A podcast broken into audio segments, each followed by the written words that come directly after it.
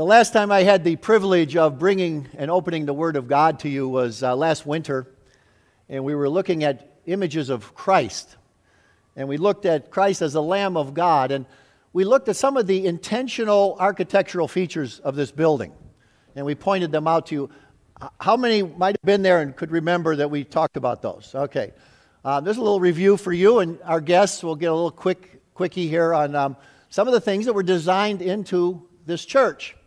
I pointed out that we have a stained glass that was done in the 60s, kind of modern, and the only stained glass in the building, not in our outside windows, but as a piece of art, and it has the world right here. This is the world, and if you see in those purple hands of God holding the world, because the whole world is in His hands, and the care that He gives and the control that He has, just as was shared with the children. Wendy talked about that God's in charge, and He holds us, and He reminds us as we come to worship each day that He's in charge.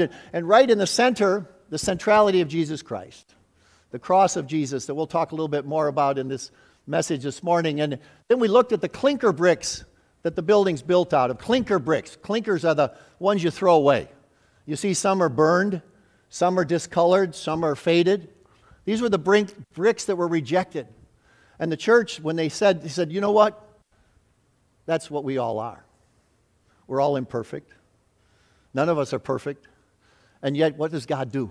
He takes us and He can build us into a beautiful church. And that's who we are. And these were some of the things we talked about in that message.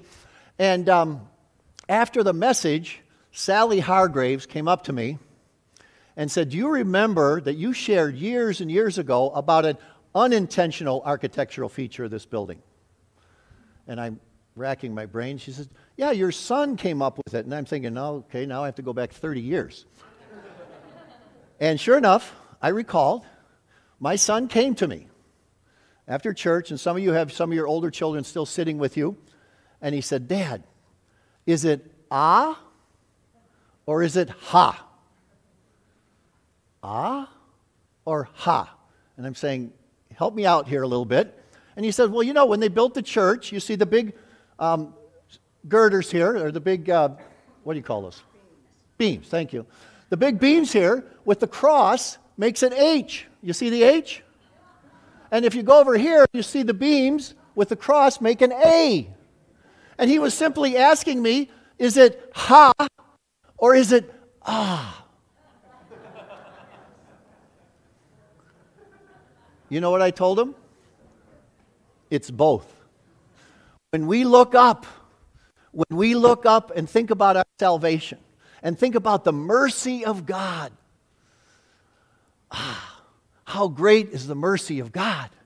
And when we experience that mercy, ha! What a joy. So when we look up and think about the mercy of God, we are in awe and we are in joy. So unintentional architectural feature of our church. But there was one last feature that I said I didn't really mention in the last message, and I was thinking about it. It's the fact that our stained glass is up here.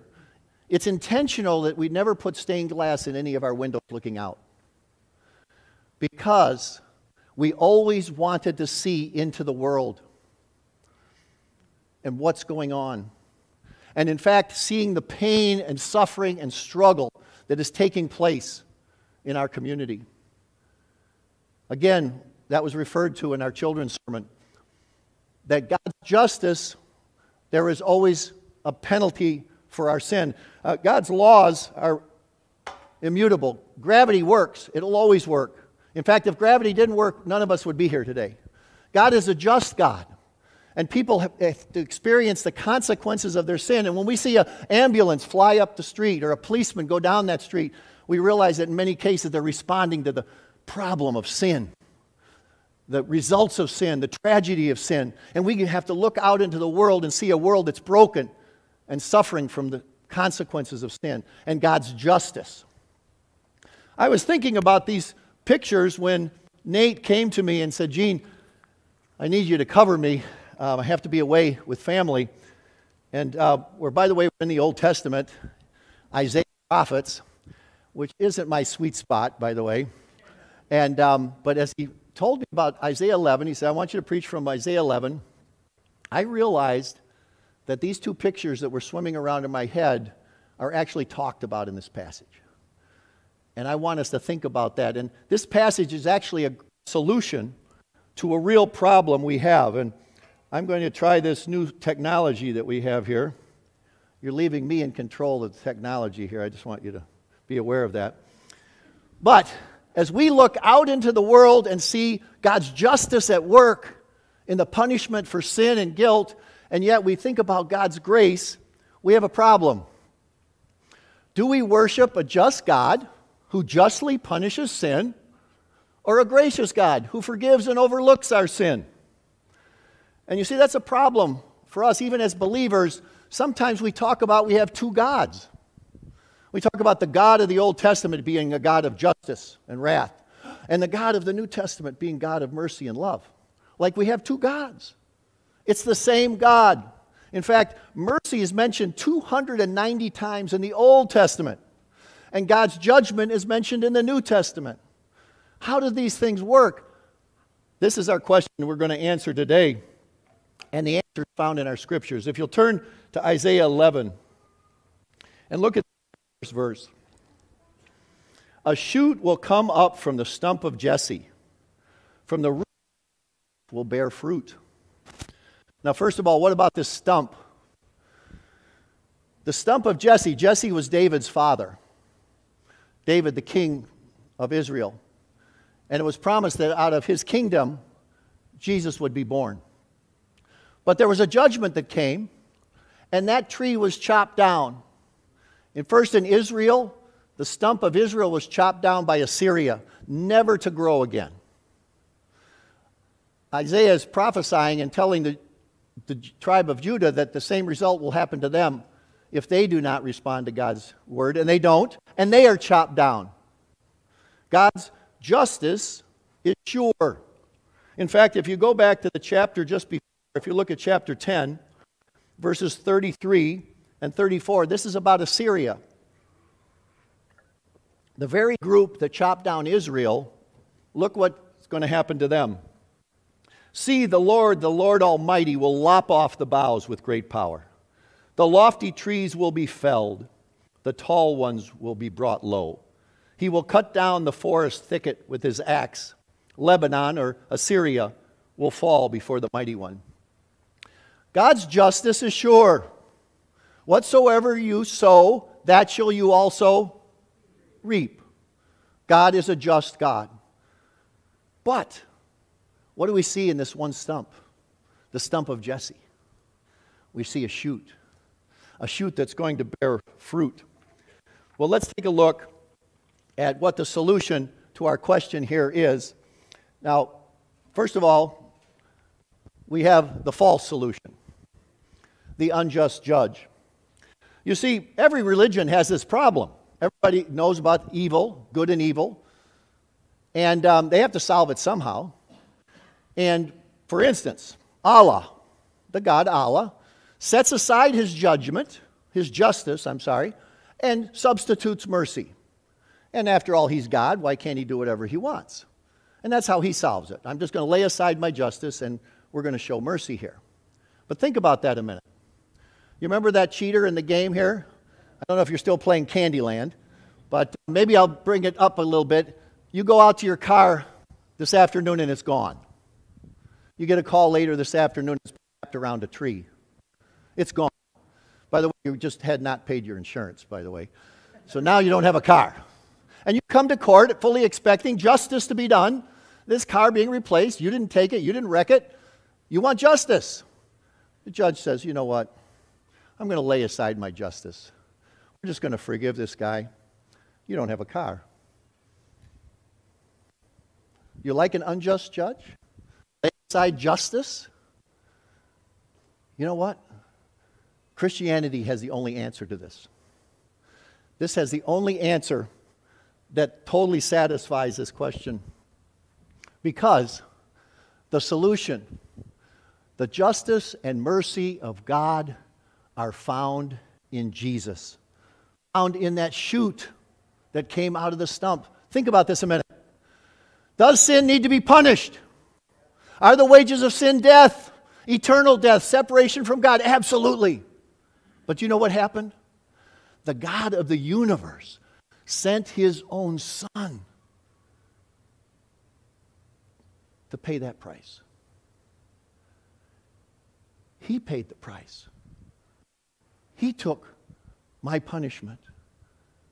He took my guilt. He took it and removed it as far as the east from the west to never be seen again. And he looks at me as his perfect child. God, the perfectly just God, demanded. And he satisfied it in the sacrifice of his son, Jesus Christ. That is the mercy and justice of God at work in a miraculous way. You see, you and I can benefit from the justice and mercy found in Jesus Christ. So what is our response? What is our response to this gift of grace? Is to accept the forgiveness available in Jesus Christ and give our lives to him who paid for them on the cross. And I hope that's true for each one of you this morning. I hope each one of you realize that God has paid the price and you don't have to. That you've accepted his forgiveness and given your life in return to him who bought it on the cross. But he doesn't just leave us there. He goes on to tell us what are the fruits of this new relationship with our Heavenly Father now that we stand perfected before him. Well, this passage lays out three things that I want to talk about in the time we have remaining.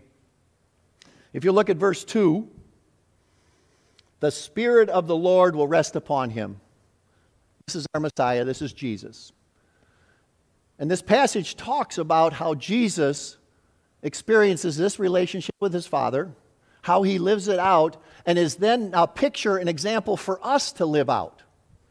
So let's see how Jesus lived this out. Jesus had the Spirit of God resting on him, a spirit of wisdom and understanding, such that he knew the mind of God. It says he had the spirit of counsel and might. If you know what God wants you to do you have confidence?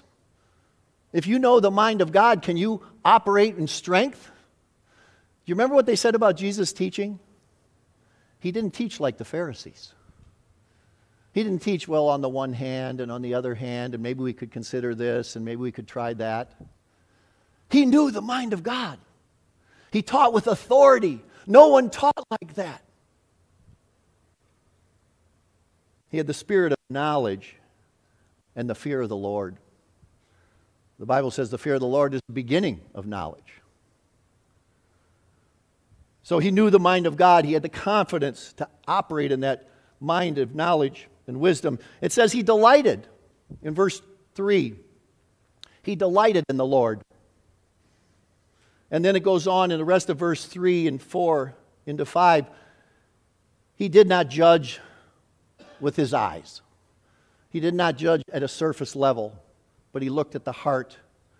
He judged with righteousness. He judged the needy with justice. He made decisions for the poor. And yet he will strike the earth with his rod. With his breath, his lips will slay the wicked. He's still a just and merciful God. Righteousness will be his belt, and the fullness of sash around his waist. We have the picture of Jesus Christ filled with the Spirit living here on earth.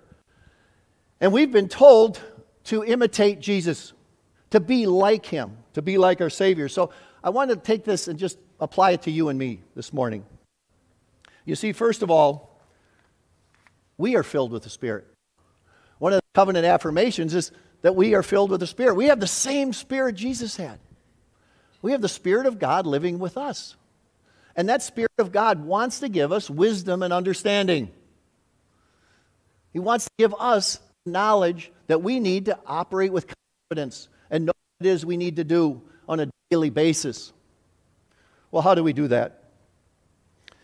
I think of several things. First of all, God will never ask you to do anything contrary to his word. So how do you know if you're doing something contrary to his word? Or if he wants you to do something, he might be telling you from his word. How do we get that unless we're what? In his word. why I love what Nate started us on, a reading cycle in Scripture. We have to be in God's Word to know what it is He might want us to do, to have the wisdom and understanding. But not only are we in the Word, we need to be in prayer. You know, James told you, if you need wisdom, what are you supposed to do? Ask for it. Pray and ask for it. And God will give you liberally, he says. So if we're in the Word, we're praying, we're going to start opening our mind to the understanding and wisdom of God. The same wisdom that Jesus had. And then, the Bible in Proverbs tells us to seek godly advice. Seek the advice of others. In our individualized culture, where we don't all sit around the campfire at nights with our families and relatives from our local village, we're so separated. We don't often ask or have the opportunity to talk and share the wisdom of God one with another. I was just on the phone with my niece yesterday. Single girl, living out in the country on a farm. And just happened to call as I was driving by, thinking, had her on the mind. And she said, "Oh, glad you called. I don't know what to do." Are you ready for this? This is a life-shattering experience. She said, "I don't know if I should drive the hour and a half to the barn sale to see if they have something for my horses, and the hour and a half back. And I got things to do, and I just don't know." And she's just trying to think that through. How's she going to spend her day? Are there going to be bargains waiting for her? Or is she going to have wasted? And so we talked about it. We talked about just what gives you joy. Is that would that be a burden, or is that a joy to drive on a day like yesterday in the country? So we talked about it for a while, and all of a sudden you saw it. I heard it on the phone. Got it. I know what I'm supposed to do. Just sharing, just getting advice from a friend, somebody older, wiser maybe. Another way to know the mind of God is we're supposed to operate throughout our day. Should I, shouldn't I? To ask. And then finally, discern the circumstances, the opportunities that come your way. We've all heard that story of the man that's caught in the flood, and he gets to his roof of his house, and he's praying that God save him. And, of course, the boat comes by, and they said, "Hey, come jump on. We're here to..." "No, I'm waiting for the Lord to save me." And a helicopter comes by, and says, "Hey, you could jump, grab the rope." "No, I prayed the Lord to save me." And, of course, the waters come, he drowns, and he goes to heaven. He said, "Lord..." He said, and God says, "I sent a boat and a helicopter." Do you see the circumstances? Do you see the opportunities you have each and every day to have the mind of God and to live and act as He does? Let me give you, just an example. We got our man on the projector last night, Ben. Hey, Ben. Ben was my mentee, and you saw him up here being baptized. Well, we spent a couple years together, and yet when I saw the commitment he made to Jesus Christ in giving his life to Christ and being baptized, that's an opportunity. I said, "Ben, would you like to study a discipleship book this summer?" "Yes." 9:30 this morning, where were we? Where were we, Ben, at 9:30 this morning? McDonald's. And we were there with our youth pastor, okay? And anyways, it was great. So all I'm saying is an opportunity. It was just obvious. What should you do? I don't want to get to heaven. And I said, I didn't know what to do with Ben, and I wasn't sure what to... No, there was an opportunity. Let me give you one more example, maybe a little bigger, because there are the times in life that we need God's wisdom, and one of them is retirement. Okay, I had to decide when to step away from being head of school at Wheaton Academy. And first of all, that's a paycheck. They take care of you. You're the CEO of a $15 million business. It's also prestige. You're the head of school. Yes, Dr. Frost. Yes, Dr. Frost. And, you know, identity, lots of stuff. And I've watched other people navigate this well and not so well. I've watched people hold on way too long. And I had to make a decision. When am I going to step away from that particular job? Well, what does the Scripture say? There is a season for everything. There are seasons to step away, and you need to understand the seasons of your life. I met with a dear friend. He's 86. And he's been a consultant in Christian schools his whole life. And a while back, he said to me, "Gene, I'm going to finish strong. I'm going to hit that tape full speed." Because he used to be a long-distance runner. I said, "Mike, you're not going to hit that thing full speed. And if you keep up, you're just going to fall on your face." So we had a meeting down in Atlanta this last week. I said, you've got to read the times.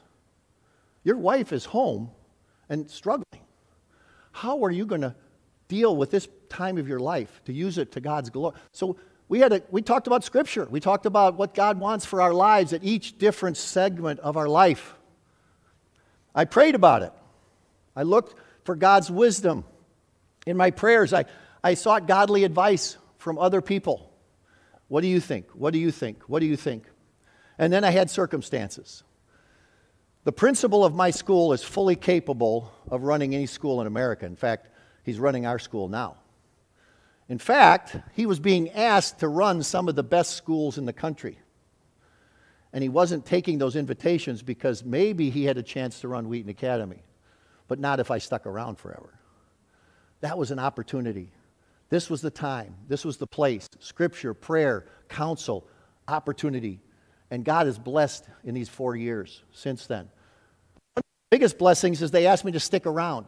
Most times when the old CEO leaves, what do they ask him to do? Keep getting lost. Yes, thank you. Right. In fact, I don't sit in on the board meetings because I would just be the 500-pound gorilla in the room, right? So you have to find out what God wants in your place. But by God's grace, the new head says, Gene, I need you. Stick around. Give me some wisdom, counsel, and advice. And if I do that the right way, I'm being blessed by being involved in the school, and now I get to spend time with my 13, soon-to-be 15 grandchildren. An opportunity to preach to you this morning. Do we have the wisdom and knowledge of God? We can have it. Through the Holy Spirit will teach us through Scripture, through prayer, through counsel, through circumstances. Second, verse 2, it says, He delights in the Lord. Jesus delighted in serving God. Do you remember what he said? He'd rather eat, rather than eat or drink, he'd rather serve God. It was more important than eating and drinking. Now, do you do some things, or do you have some things you delight in so much that you've missed a meal because you were having such a great time? Right? Don't we all delight in things? That's Jesus delighted in God and serving Him. How do we get there? You know, this is not a guilt trip. How do we get there? I asked Dan Hutlock, he's down with the kids. Okay, I can talk about it. No, I asked him, what does he delight in? He came up with two things real quick, reading and running. I can identify with one and not the other. But reading and running. By the way, does reading take some work? Do you remember? I'm watching my grandson. Everett. Oh, he got 14. Okay, Everett. Everett's learning to read. Read. That's a lot of work. You know how long it took you to read? Remember that? It took you years. Were you delighting in it? No. But if you enjoy reading now, it's because you put the effort in, and now you're delighting in it. It takes a lot of work, a lot of time. You got to stick with it. You got to keep doing the phonetics. You got to keep working and working and working at it. Running. The reason he loves to run is because he's in shape. And he's in condition. How did he get there? I didn't ask permission, but you know, when you're feeling good and you're riding your bike, it's delightful, isn't it? But it takes a lot of work to get there. Rehab, you're getting back to where you can delight in the work. So all I'm saying is, if you want to delight in something, you're going to have to work at it. You're going to have to spend time at it. I delight in golf. I took lessons for the last 2.5 years so I could delight in golf, okay? It takes work. It takes investment. And so if we're going to delight in God, we need to be disciplined in our time in the Word and our time in prayer. I finally learned how to do a prayer cycle, so I wasn't jumbling everything on one day. I'm spreading it out over 7 days. I start to have a cycle, so I'm not burdened by reading through Leviticus. And, you know, there's some things I've done. I figured it out. And now I almost can't get by a day unless I spend that time. This morning I had lots to do this morning. But I could not start with this. And I actually have a note now, and maybe some of you have done that too, is that time you're getting the wisdom and understanding of God as you pray or you think about things come to mind. And I have to write down almost every day something that day that came out of my study. Just maybe, I need to remember them. I need to remember that. I need to do this. the wisdom and understanding of God. We can have that through the Holy Spirit. We can delight in Him as we discipline ourselves in spending time with Him.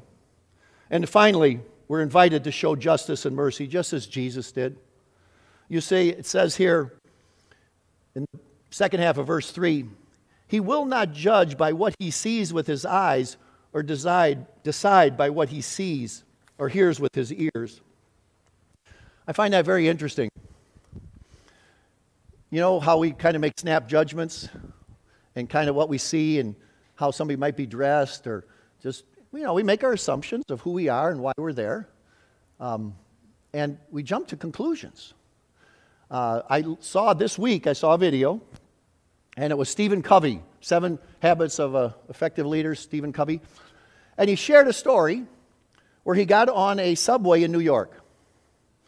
And he was sitting there on the subway, and at the next stop, a man got on with his 3 kids. And he went over, and he just kind of plopped down next to Steve and just kind of looked down. And his kids were running crazy, up and down the car, annoying people, you know, hitting their newspapers, just out of control. His kids were out of control, and he was sitting there. And finally, he couldn't take it anymore. Stephen, he's polite, but he finally says, "Sir, do you realize your children are causing trouble and disturbing the guest?" You know, he's trying to be polite, and how do you say it, and confronting, you know, caring enough to confront. And the man looked at him.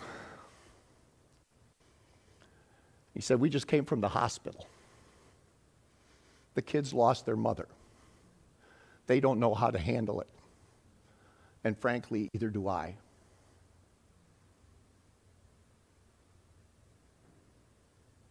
Did your emotions change at all? Do you see that situation differently? He was going to make a judgment by what he saw and heard. And he didn't know. He didn't have the wisdom and knowledge that God has. We need to be careful. And in an age of misinformation, of social media, of news flashing back and forth and back and forth, we have to be very careful. We don't make judgments.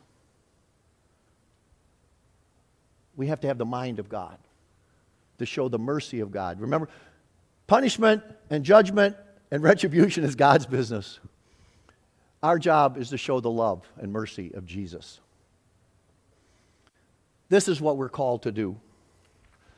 This is the life we've been asked to live. We have the Spirit of God that we can know and have wisdom and understanding. We can delight in Him. We can show mercy, knowing that He is taking care of the justice. So as we look out these windows, we need to see a broken world that needs the love of Jesus. We need to invite them to look in, to see the joy and the awesomeness of worshiping a merciful God. And if we do that, God will continue to add the clay bricks to our church.